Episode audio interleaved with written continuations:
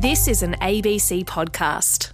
Donald Trump was never a fan of Saudi Arabia. They want to go in and raise the price of oil because we have nobody in Washington that sits back and said, You're not going to raise that fucking price. You understand me? During his 2016 election campaign, he went even further. Who blew up the World Trade Center? It wasn't the Iraqis, it was Saudi. Take a look at Saudi Arabia. Open the documents. He was literally blaming Saudi Arabia for the 9 11 attacks and accusing them of bribing Hillary Clinton so they could get a good arms deal. What did Saudi Arabia do? They paid Bill Clinton a fortune to do a speech. Later that year, Clinton's State Department signed off on arms deals between the United States and Saudi Arabia. Shocking, shocking. So when Trump did win, Saudi authorities were in a full blown panic, trying to figure out how to fix their relationship with Trump. The month he was elected, they sent a delegation to the US.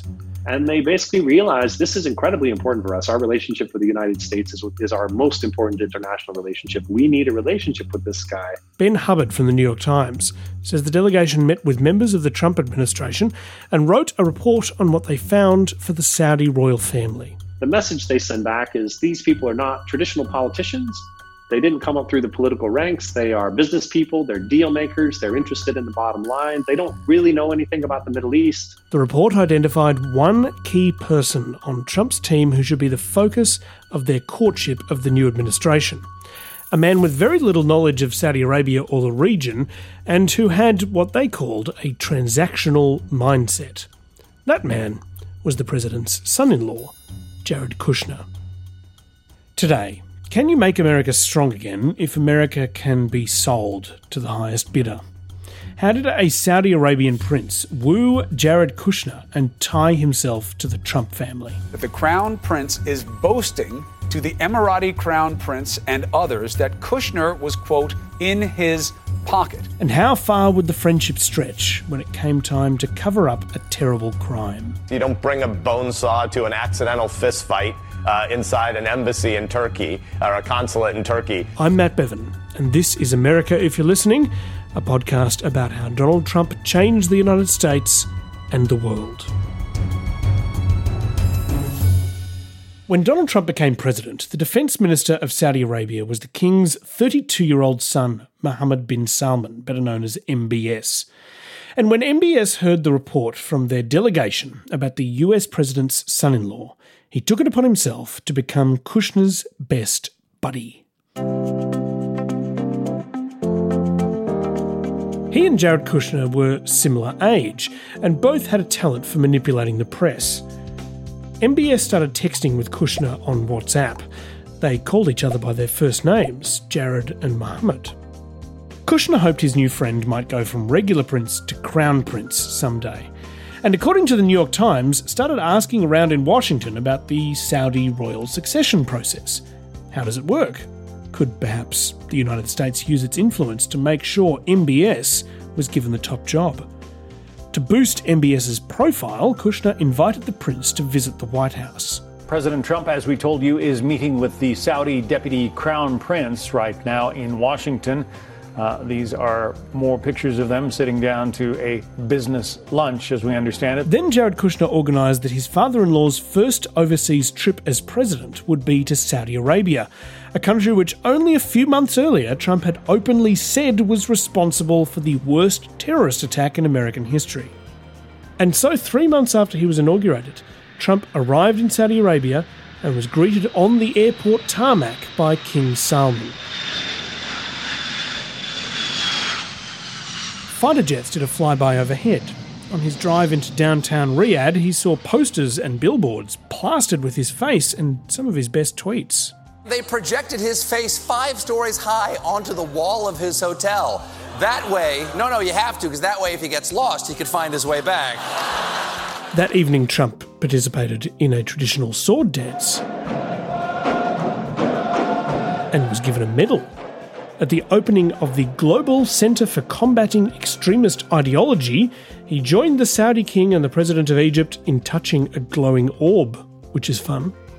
Then Saudi Arabia promised to spend enormous amounts of money on American defense supplies. This landmark agreement includes the announcement of a $110 billion Saudi funded defense purchase. An arms deal, in other words. And we will be sure to help our Saudi friends to get a good deal from our great American defense companies. The Saudis saw this as a massive success. Trump had been dazzled by the orbs and the swords, and now he was on their team. But as Trump left, enormous change in Saudi Arabia began. Rumours were swirling that the King of Saudi Arabia was unhappy with the current Crown Prince and was considering making a change. And his son, MBS, the Defence Minister, was looking for a promotion. In an audacious move to impress his father, MBS arranged with Saudi Arabia's allies in the region to suddenly impose a blockade on the neighbouring country of Qatar. There are humanitarian consequences to this blockade. We're seeing shortages of food, families are being forcibly separated, and children pulled out of school. Qatar is a regional rival of Saudi Arabia, but an extremely important military ally of the US. So the US Secretary of State Rex Tillerson immediately backed Qatar up.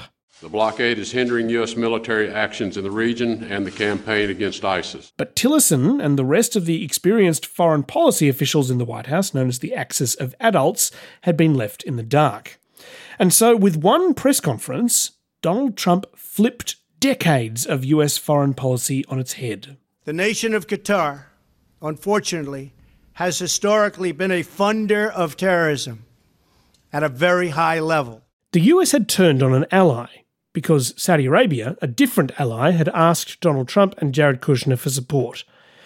US support for that blockade lasted for a year. But then Qatar cracked the code. They chipped in some cash into a deal to get Jared Kushner's family business out of big financial trouble. A Canadian firm whose second largest uh, investor is the Qatari Investment Authority says it's going to lease this building that someone who's been involved in it said would be more valuable if it was just a pile of dirt. And the leader of Qatar offered to invest more money in the US government. And they were let back into the good books. But back to 2017. MBS's big move to catch his father's attention by placing a blockade on Qatar worked. Two weeks later, the king named his son MBS the new crown prince and de facto ruler of the kingdom. Jared Kushner, pleased that MBS had moved up in the ranks, was keen to make sure his friend's position was solid. He flew to Saudi Arabia for an all night meeting. The two princes uh, stayed up uh, late at night, a couple nights in a row, talking strategy, talking, talking politics. That's Ryan Grim from The Intercept. He says nobody knows what the two talked about, but. But we do know that after uh, bin Salman came out, he started boasting to people that Kushner was in his pocket and Kushner had given him the names of people that were disloyal to him. Ryan Grim says Kushner may have taken a secret US list of Saudis who were disloyal to MBS and given it to him. A week later, MBS started a purge of people in his own family who were disloyal to him. There's been an unprecedented anti corruption purge with sweeping arrests of senior politicians and business leaders and members of the royal family. Saudi Arabia's young crown prince arresting hundreds of his own cousins in a power grab. MBS had taken complete control of the country and purged his rivals with the blessing and potentially the assistance of Jared Kushner and Donald Trump. At this point, things started getting a bit more complicated for Jared Kushner most likely due to his business entanglements and debts making him vulnerable to blackmail, the FBI had been unable to give him a proper security clearance. Wasn't helped by Kushner making more than 100 mistakes on his application form when it came to his prior contacts with foreign officials. Mistakes, by the way, is Kushner's word. The guy in charge of government background checks wasn't so sure. I, I have never seen that level of mistakes. After a lot of tussling and Kushner losing his security clearance altogether at one point, the president intervened and ordered he be given a permanent one. There was a short interruption, but Kushner was eventually put back in charge of White House interactions with MBS at the very moment everything went horribly, horribly wrong. In 2018, a Saudi journalist named Jamal Khashoggi was living in exile. He was extremely famous in Saudi Arabia. He came from a significant family. His cousin, for example, was Princess Diana's boyfriend, who was killed in the car crash with her in 1997. Khashoggi had worked both in the Saudi government and as a journalist. But in late 2017, after MBS's purge, he offered the new Crown Prince a bit of constructive criticism. He is creating an environment of, uh, of, of, of, intimidation and, and fear. Saudis are being silenced. Things are not being transparent. And that is not a good recipe for reform in Saudi Arabia. And he needs to do something about that. He realised he was no longer safe in his home country. He fled for the United States. He was living in America on a so called genius visa and writing for the Washington Post about Saudi Arabia. And when I say writing, he wasn't always critical of MBS's leadership. He was supportive of some of MBS's economic and anti corruption policies.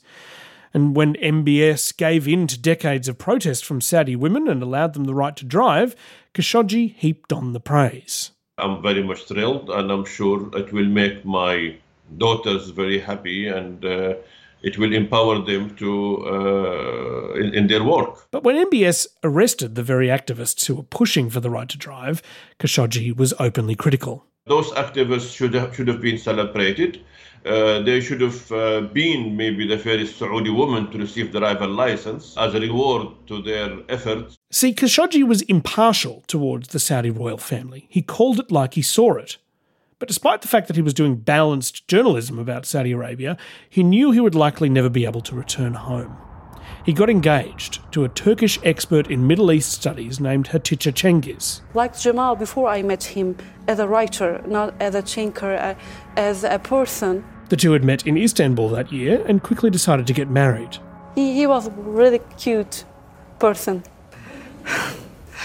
More than a husband and lover and boyfriend, and he's like my my father and my my brother and my mother sometimes, advisor and a teacher and best friend. And I loved him a lot. The Saudi government had been trying to lure him back into the country with offers of being a media advisor to the royal family, a job he'd done in the past. Khashoggi thought it was a trap and that if he entered the country, he would be put under house arrest. I'm 60 years old and I want to enjoy life and I want to be free to speak for my country. So, Khashoggi lived just outside Washington, D.C., ate breakfast at a local bakery, guest lectured for friends, wrote articles for the Washington Post. He also regularly travelled to London and Hatice's home country of Turkey and worked on setting up a media group to counter pro MBS propaganda coming out of Saudi Arabia and yet he still hoped that one day he would be able to take his fiancée to see his home country. Jamal told me uh, a lot of time and my country is really, really beautiful and good, and you will change your opinion of, uh, towards my country. When the time came for Hatice and Jamal to lodge their application to marry, the Saudi government said there was one thing he needed to do first they told Khashoggi that he needed to get paperwork from their consulate in Istanbul to prove that he'd correctly divorced his previous three wives.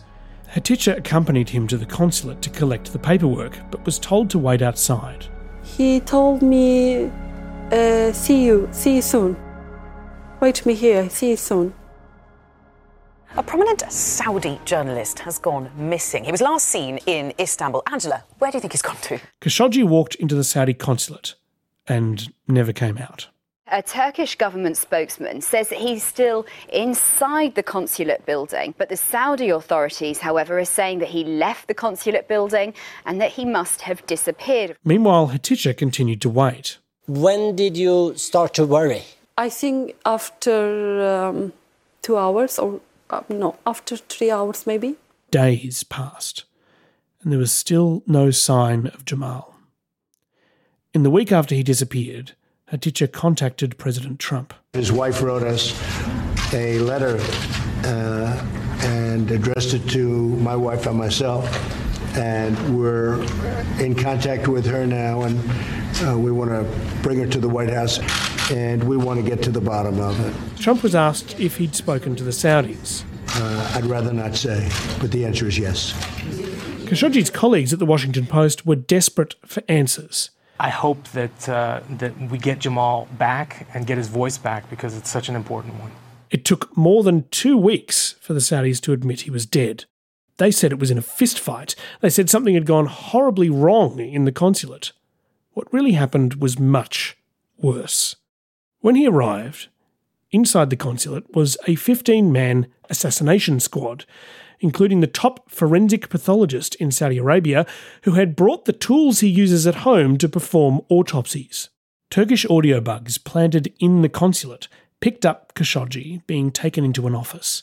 UN official Agnes Callamard listened to the tapes. So when he enters the, um, the consulate, the first words are words of surprise because there are people there that he was not expecting to find. And progressively going to um, a, a state of fear. An aide of MBS offered Khashoggi a chance to return home. There were a couple of minutes where they entertained with Mr. Khashoggi the idea of him uh, going back. He refused and was suffocated. The pathologist then used his bone saw to take apart Khashoggi's body. We still don't know for sure what they did with the pieces. A body double was dressed in Khashoggi's clothes and sent out into Istanbul to throw people off the scent. The CIA director Gina Haspel was sent to Turkey on a fact finding mission. She determined that MBS almost certainly ordered the murder. She gave a secret briefing to the US Congress, and senators were pretty convinced of what they'd heard. Uh, there's not a smoking gun, there's a smoking saw. This is Republican Senator Lindsey Graham. You have to be willfully blind not to come to the conclusion that this was orchestrated and organized by people in under the command of MBS and that he was intricately involved in the demise of Mr. Khashoggi. Following the briefing, Republican Senator Bob Corker, chair of the Foreign Relations Committee, said he was certain MBS was involved. If he was in front of a jury, he would be convicted in 30 minutes uh, uh, guilty. So uh, the question is, what do we do about that? MBS had utterly, utterly screwed Kushner, and by extension, Trump. Kushner had tied himself to the 33 year old video game addicted charismatic crown prince, thinking he'd found a kindred spirit. But MBS is not a New Jersey property developer who happened to marry into the right family like Jared. He's a Middle East power broker raised to do whatever it takes to stay on top of a treacherous, backstabbing, sprawling royal family. He's not in charge of a medium sized family owned company like Kushner. He's in charge of a G20 country which conducts mass beheadings and displays the bodies in public as a warning to others. This was the man Kushner had tied himself to and given the unquestioning support of the US government, and now it had blown up in his face. It was a month before the midterm elections in the US, and President Trump had to try and deal with this new disaster. Initially, he was very honest. They had a very bad original concept. Saying clearly Saudi Arabia had done something spectacularly wrong. It was carried out poorly, and the cover up was one of the worst in the history of cover ups. It's very simple. According to the New York Times, Kushner was helping MBS with the cover up of Khashoggi's death. He was interviewed about it a day after Saudi Arabia admitted Khashoggi was dead. Uh, with regards to the situation in Saudi Arabia, uh, I'd say that right now, as an administration, we're more in the fact finding phase. He admitted that he was already advising MBS on what he should do. What kind of advice have you given MBS in this whole situation? Uh, just to be transparent, to be fully transparent. The, the world is watching. This uh, is a very, very serious uh, accusation. How, how, did he respond to that counsel? Uh, we'll see. Writer Michael Wolff, who devoted some of his book Siege to the killing of Khashoggi, said Kushner was working hard to protect his friend by privately telling reporters that Khashoggi was a terrorist. Wolff also says that Kushner advised MBS to execute the guys on the assassination squad. And Jared calls up um, MBS and says, and says, "I think you better execute all those all those guys very quickly." Wolff's sourcing is questionable and the White House denies that Kushner did this. But if that was his advice, the Saudis seem to have followed it. They began arresting those they said were involved and sentencing them to death.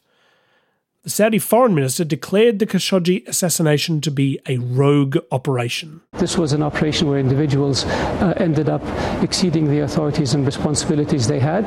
They made the mistake when they killed Jamal Khashoggi in the consulate and they tried to cover up for it. Trump supported this story. It sounded to me like maybe these could have been rogue killers. Who knows? The Saudi royal family gave Khashoggi's children luxurious homes and compensation of more than $100,000 a year indefinitely to say sorry that some of their men had gone rogue. The White House eventually decided where their priorities lay. Maybe MBS was involved, maybe he wasn't, but. They spend $400 billion in our country over the last number of years. $400 billion. That's a million and a half jobs. And they're not ones that, unlike some countries where they want terms, they want terms and conditions. They want to say, can we borrow the money at 0% for the next 400 years? No. No, Saudi Arabia pays cash. It doesn't matter what they do. Saudi Arabia pays cash. Trump and his son in law naively walked right into a trap. Dazzled by glowing orbs and billions and billions of dollars and the promise of reform, they tied themselves to MBS.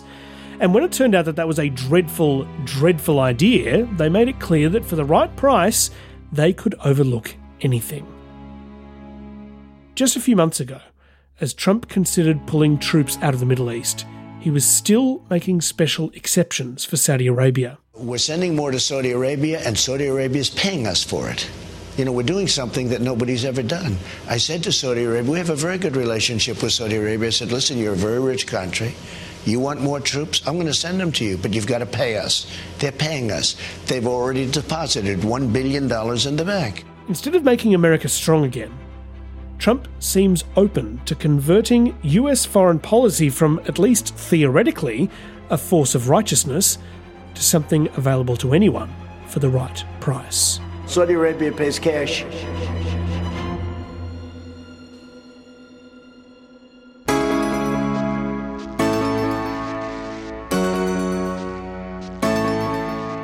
America, if you're listening, is written by me, Matt Bevan. It's produced by Yasmin Parry and Will Ockenden. Next. Donald Trump's presidency has seen the biggest racial equality protests in 50 years and his only solution has been to order a crackdown. If a city or state refuses to take the actions that are necessary to defend the life and property of their residents, then I will deploy the United States military and quickly solve the problem for them. But what does Donald Trump's history tell us about his ability to deal with a crisis like this? A well educated black has a tremendous advantage over a well educated white in terms of the job market. That's next on America If You're Listening.